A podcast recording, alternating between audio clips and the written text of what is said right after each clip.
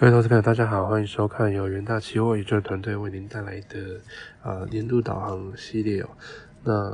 呃本次的一个内容呢，将为您带来二零二三全年度能源期货的展望。首先在第二页我们可以看到，这个是呃去年油价走势的回顾。啊，在去年六月以来，油价受到经济衰退预期的冲击。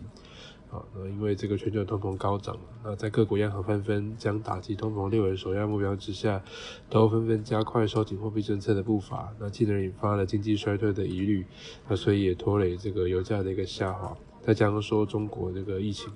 啊反复不定啊，加强风控的一个结果也冲击需求。那虽然说近期中国解封，但是复苏还是需要一些时间哦，预计在第二季才会开始有所好转。那在第三页的部分，我们可以看到，目前这个供给风险是有所提升的，主要是因为这个欧佩克加大幅的减产。啊，在去年十月十月五号的时候，欧佩克加宣布将在十一月跟十二月接减产每天两百万桶嘛。那此外，由于部分产油国的石油产量已经远低于它的一个配额，所以根据根据计算，实际减产规模大概呃大概是只有每天八十八万桶的一个水准。那欧佩克跟这个俄罗斯等盟组成的欧佩克加，也在十二月的时候展开会议，同意维持原先持有的一个产出目标。那虽然说并未进一步提高减产的量能，但是更加根据情势保持弹性。那所以呃，在十二月的时候，那个月报也预计说，在今年第一季也有需求预期，大概是每天的一亿八十七万桶。那跟这个去年十一月预期是下滑的，每天三十九万桶。那主要就是因为这个经济放缓，跟中国疫情影响需求的一个关系。好，那在第四页我们可以看到，哦，这个是另外一个供给风险，就是这个沙特阿美调降了一月的售价。它沙特阿拉伯公司，啊，国家石油公司，哦。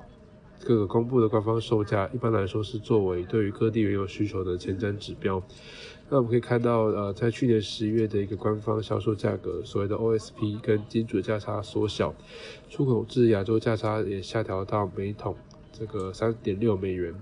那出口到美元的价差持平在每桶六点六美元，出口是欧洲的价差则下滑到每桶负一点四美元。好，在第五页可以看到啊，这个价格上限设立也是冲击到供给哦。啊，十二月二号的时候，欧盟成员国达成协议，针对俄罗斯海域原油设定这个每桶六十美元的价格上限，啊，是从十二月五号开始生效。那随后在 G 七啊，跟澳洲等等也宣布跟进。那这个对于这个呃限制，这个俄罗斯的一个总统新闻秘书是表示说，啊，俄国不会支持对俄油限价的国家。我向支持二油限价的一个国家供应石油，那作为替代性方案，会在市场条件下购买，呃，向市场条件下购买石油的国家出口，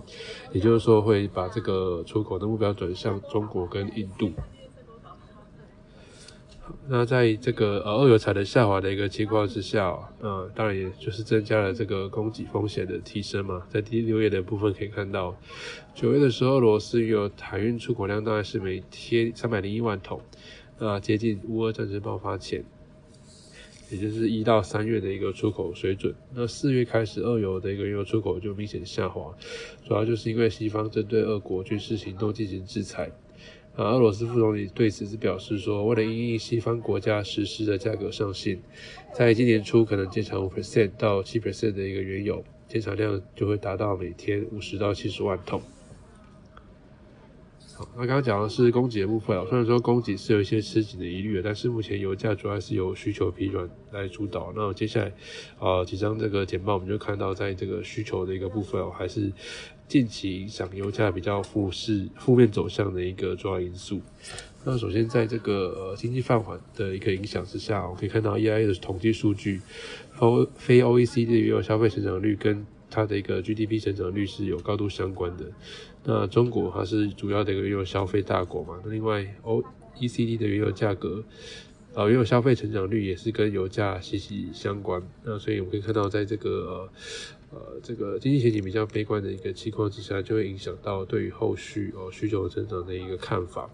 那呃，IF 总裁在一月一号的时候就已经示警，二零二三年全球三分之一的经济体可能会陷入衰退，而且美国、欧盟跟这个中国等三大经济体预期经济都将放缓。那啊，在这样的一个情况之下，就会对原油需求有比较大的冲击。好，那我们可以看到第六、第八页的部分哦，这个是讲到呃中国的一个需求。那中国目前是采取那个呃逐渐放松他们这个之前防疫限制的做法，在去年十二月七号的时候就发布了这个防疫新十条，那松绑防疫风控措施。啊，当时候是支是激励了这个中国跟香港股市强劲的反弹，那他们也是宣布说，在今年一月八一月八号开始会正式解封国境，那这也代表说中国的一个防疫政策啊将逐渐转向与病毒共存。那虽然说在短线上疫情因为这个呃解除封控的关系，可能会有一些快速蔓延的副作用，那主要经济活动的一个复苏，那当然也会让这个原有需求的一个。影响那导致说价格受到承压，但是中长期来看，解封还是会带动经济复苏了，那其实是有利于油价的一个后续走势。那在呃第九页的部分哦，呃在十一月的时候，全球油品其实是呈现供给过剩的状态。根据十二月的 EIA 公布的月报数据，呃十一月的全球油品供给大概是每天一亿一百六十万桶，消费大概是一亿二十四万桶。啊，所以就呈现了每天一百三十七万桶的供给过剩，那主要是受到美国联储会鹰派的货币政策跟中国风控的影响，呃，都导致说油品需求遭到进一步的削弱，啊，但是目前是预期说在啊今年第二季的时候需求就渴望回温。好，那接下来我们再看到这个天然气的一个呃展望看法。那目前欧洲天然气的库存还是维持相对高档，就是没有像之前这个啊，不普遍预期会受到这个俄罗斯这个天然气供给的受限的一个影响了。那欧洲天然气库存从五月以来就开始大幅回升，摆脱二零二一年十月以来的紧张的库存，那也缓解了这个天然气价格飙涨的压力。而且由于这个天气的部分哦是比较偏暖的，所以在产能需求。啊，这个比较下滑的一个情况之下，整体天然气的库存是高于过往同期平均，那也导致说欧洲天然气价格是呈现回落，那也进而削弱了美国液化天然气出口的力道，那其实是不利于这个 LNG 的一个气价走势哦。那在呃十一页的部分可以看到，这个是天气的影响。呃，根据美国国家海洋气大气总署最新公布的气温预报显示。全美近两周的均温预期是会高过于过往同期的水准。那从近一个月来看，多数地区气温预期也将高于过往平均。那这都会削弱天然气取暖需求的预期啊，当然就不利于天然气价格走势。好，所以整体而言呢，在第十二页是我们的结论。目前这个整体的一个行情还是以。衰退疑虑就是需求面的一个部分来主导，所以啊走势也比较偏弱。因为美国联储会可能会维持较高的利率利率，直到通膨回落目标区间。啊，也再加上说其他那个主要央行也是呈现收紧货币政策的一个状态嘛，所以多加剧了经济衰退的担忧。那需求面的疑虑还是会主导能源商品走势，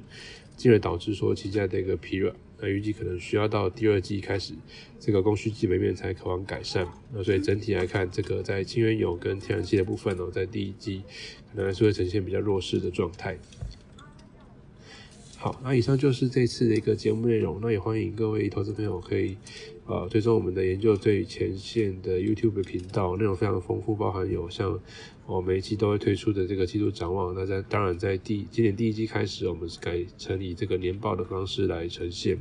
那另外这个针对呃及时性或是说比较特殊的议题，我们也会有最新焦点系列的一个呃节目推出。那另外对于这个城市交易有兴趣的朋友，也可以啊从我们 Trade 学院然后看到像是 R 语言啊、Python 城市交易等等非常丰富的内容。另外，另外每天早上八点钟哦，也有我们元大旗新闻带各位掌握最新的一个呃及时的财经财经新闻焦点。好，以上导航就是呃这个节目到这边了。那呃祝各位这个操作顺利，我们下一期的节目再见，拜拜。